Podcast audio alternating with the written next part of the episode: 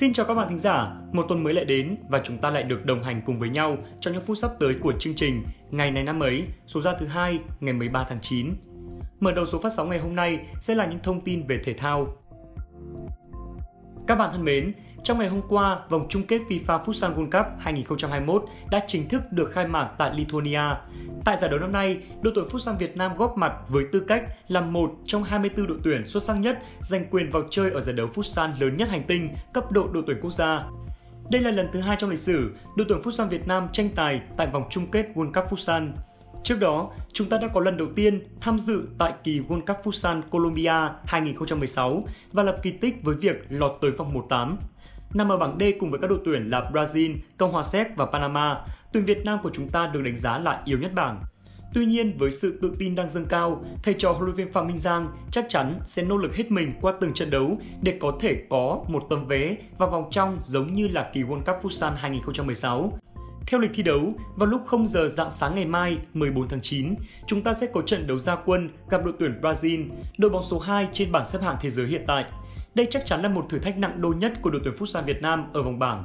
Sau đó vào các ngày mười sáu và mười chín tháng chín, chúng ta sẽ lần lượt có hai trận đấu với đội tuyển Panama và đội tuyển Cộng hòa Séc.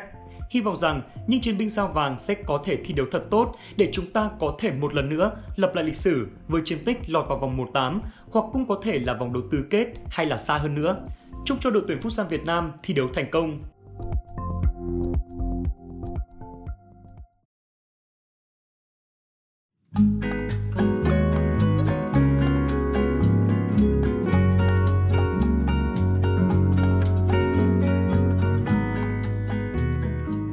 Các bạn thân mến, hôm nay là thứ hai, ngày mười ba tháng chín, là ngày thứ hai trăm năm mươi sáu trong năm.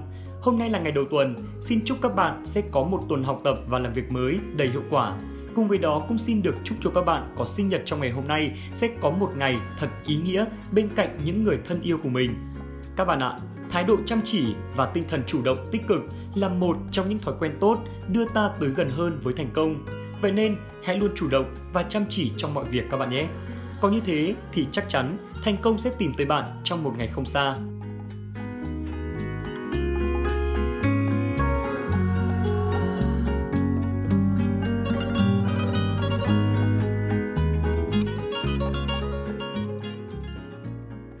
Nối tiếp chương trình, xin mời các bạn cùng đến với câu danh ngôn đầy ý nghĩa của ngày hôm nay. Hãy cùng xem đó là gì nào. Người mà bạn sẽ dành thời gian ở chung nhiều nhất chính là bạn. Vì thế, hãy làm cho bản thân trở nên thú vị hết sức có thể. Các bạn thân mến, theo các bạn, trong suốt cuộc đời, chúng ta dành thời gian ở bên cạnh ai nhiều nhất? Bố mẹ, vợ chồng hay là con cái của chúng ta? Không, câu trả lời chính là bản thân chúng ta. Bởi vì sao ạ? Khi lớn lên, bố mẹ sẽ có ngày rời xa ta. Khi ta còn nhỏ thì vợ chồng hay là con cái của ta vẫn chưa xuất hiện. Vậy thì chỉ có ta mới chính là người ở chung với ta nhiều nhất. Ta ở bên cạnh ta mọi lúc, mọi nơi và mọi thời điểm. Thực sự không có gì nhàm chán hơn việc có ai đó chán ghét bản thân của họ. Ta ghét chính bản thân mình thì ta sẽ chẳng bao giờ đem lại niềm vui cho người khác được. Khi đó thì cuộc sống của ta sẽ thật vô vị. Nhưng ngược lại thì sao? Khi ta yêu bản thân mình, ta sẽ đem lại tình yêu cho mọi người. Mỗi buổi sáng thức dậy với một tâm trạng vui vẻ, bạn chào đón mọi người bằng nụ cười tươi, rồi mọi người sẽ lại cười với nhau và ta sẽ có một ngày tuyệt vời. Mỗi buổi tối đi ngủ, bạn yêu bản thân mình, bạn đi ngủ sớm, bạn sẽ có nguồn năng lượng dồi dào cho ngày hôm sau. Hãy thưởng cho mình một cốc cà phê vào mỗi sáng, đọc một cuốn sách hay, ăn món mình thích, làm điều mình yêu, biến mỗi ngày của chúng ta trở nên thú vị với muôn vàn điều mới mẻ. Các bạn ạ, ta sống chỉ có một lần mà thôi, đừng để cuộc sống của chúng ta trở thành những màu u tối. Thế nên, hãy luôn học cách yêu thương bản thân mình, chăm sóc tích cực về mặt tinh thần và sức khỏe, bởi đó chính là nền tảng cơ bản để chúng ta có một cuộc sống thú vị. Có như thế thì ta mới có thể đem tới niềm vui và sự tích cực đến với những người xung quanh. Đến với phần cuối và cũng là phần quan trọng nhất của số phát sóng ngày hôm nay, chúng ta hãy cùng nhau điểm lại những sự kiện nổi bật của ngày mười ba tháng chín này trong quá khứ các bạn nhé.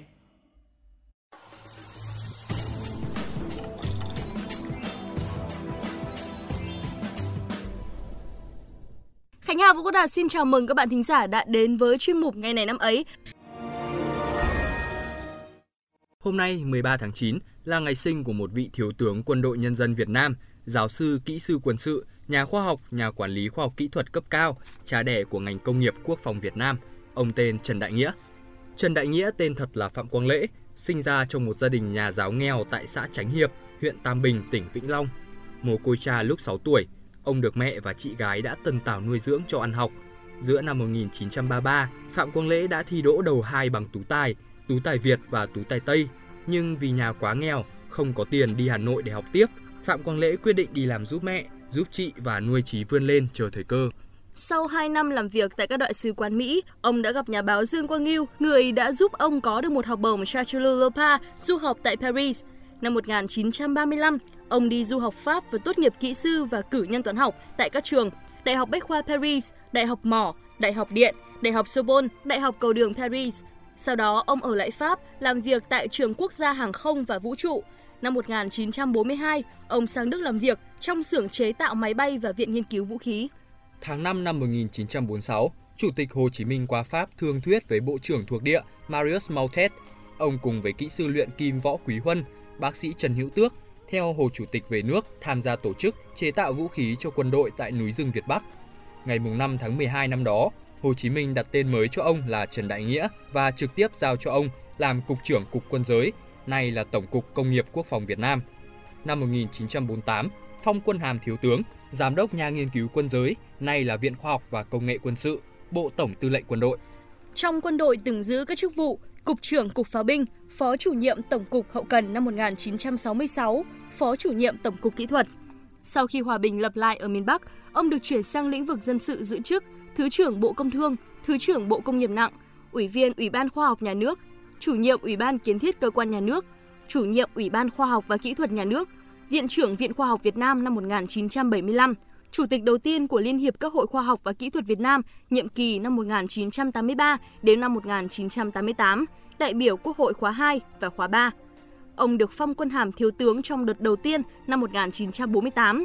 Ông đã được trao tặng huân chương Hồ Chí Minh và danh hiệu Anh hùng lao động tại Đại hội Anh hùng, Chiến sĩ thi đua toàn quốc đầu tiên năm một nghìn chín trăm năm mươi hai.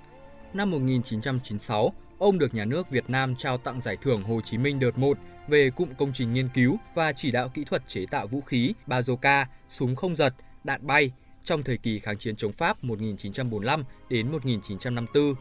Các công trình nghiên cứu của ông được quốc tế đánh giá rất cao, được ứng dụng rộng rãi trong quân đội nhân dân Việt Nam và là nỗi kinh hoàng của quân đội đối phương.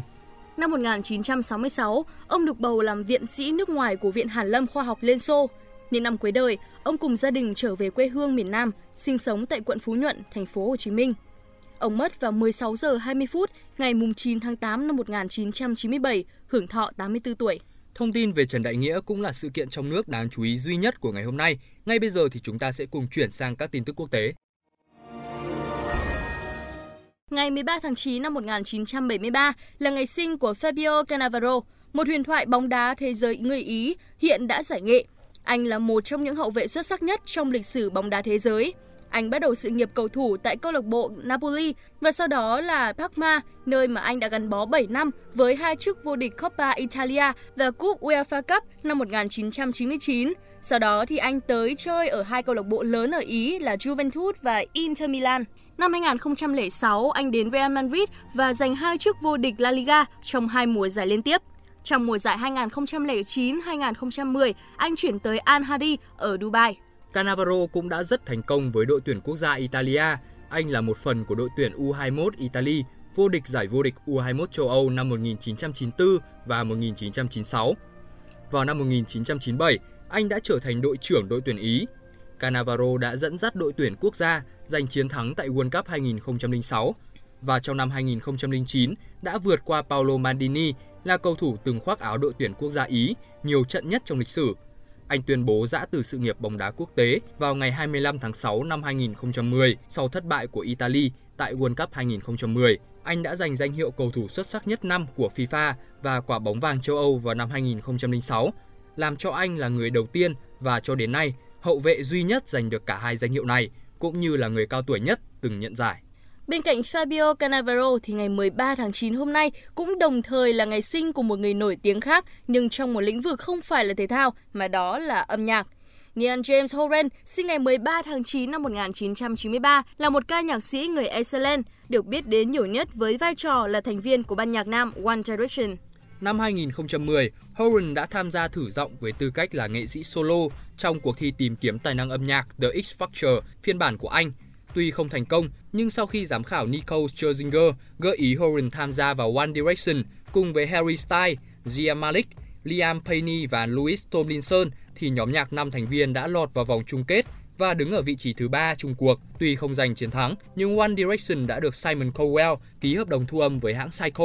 Ban nhạc đã phát hành năm album thành công về mặt thương mại và có bốn chuyến lưu diễn khắp thế giới, nhận được rất nhiều tình cảm từ khán giả ở khắp mọi nơi. Và thông tin về nam ca sĩ Niall James Horan vừa rồi thì cũng đã khép lại chuyên mục Ngày này năm ấy của chúng ta. Chúc các bạn có những giây phút thư giãn thật thoải mái. Xin chào và hẹn gặp lại!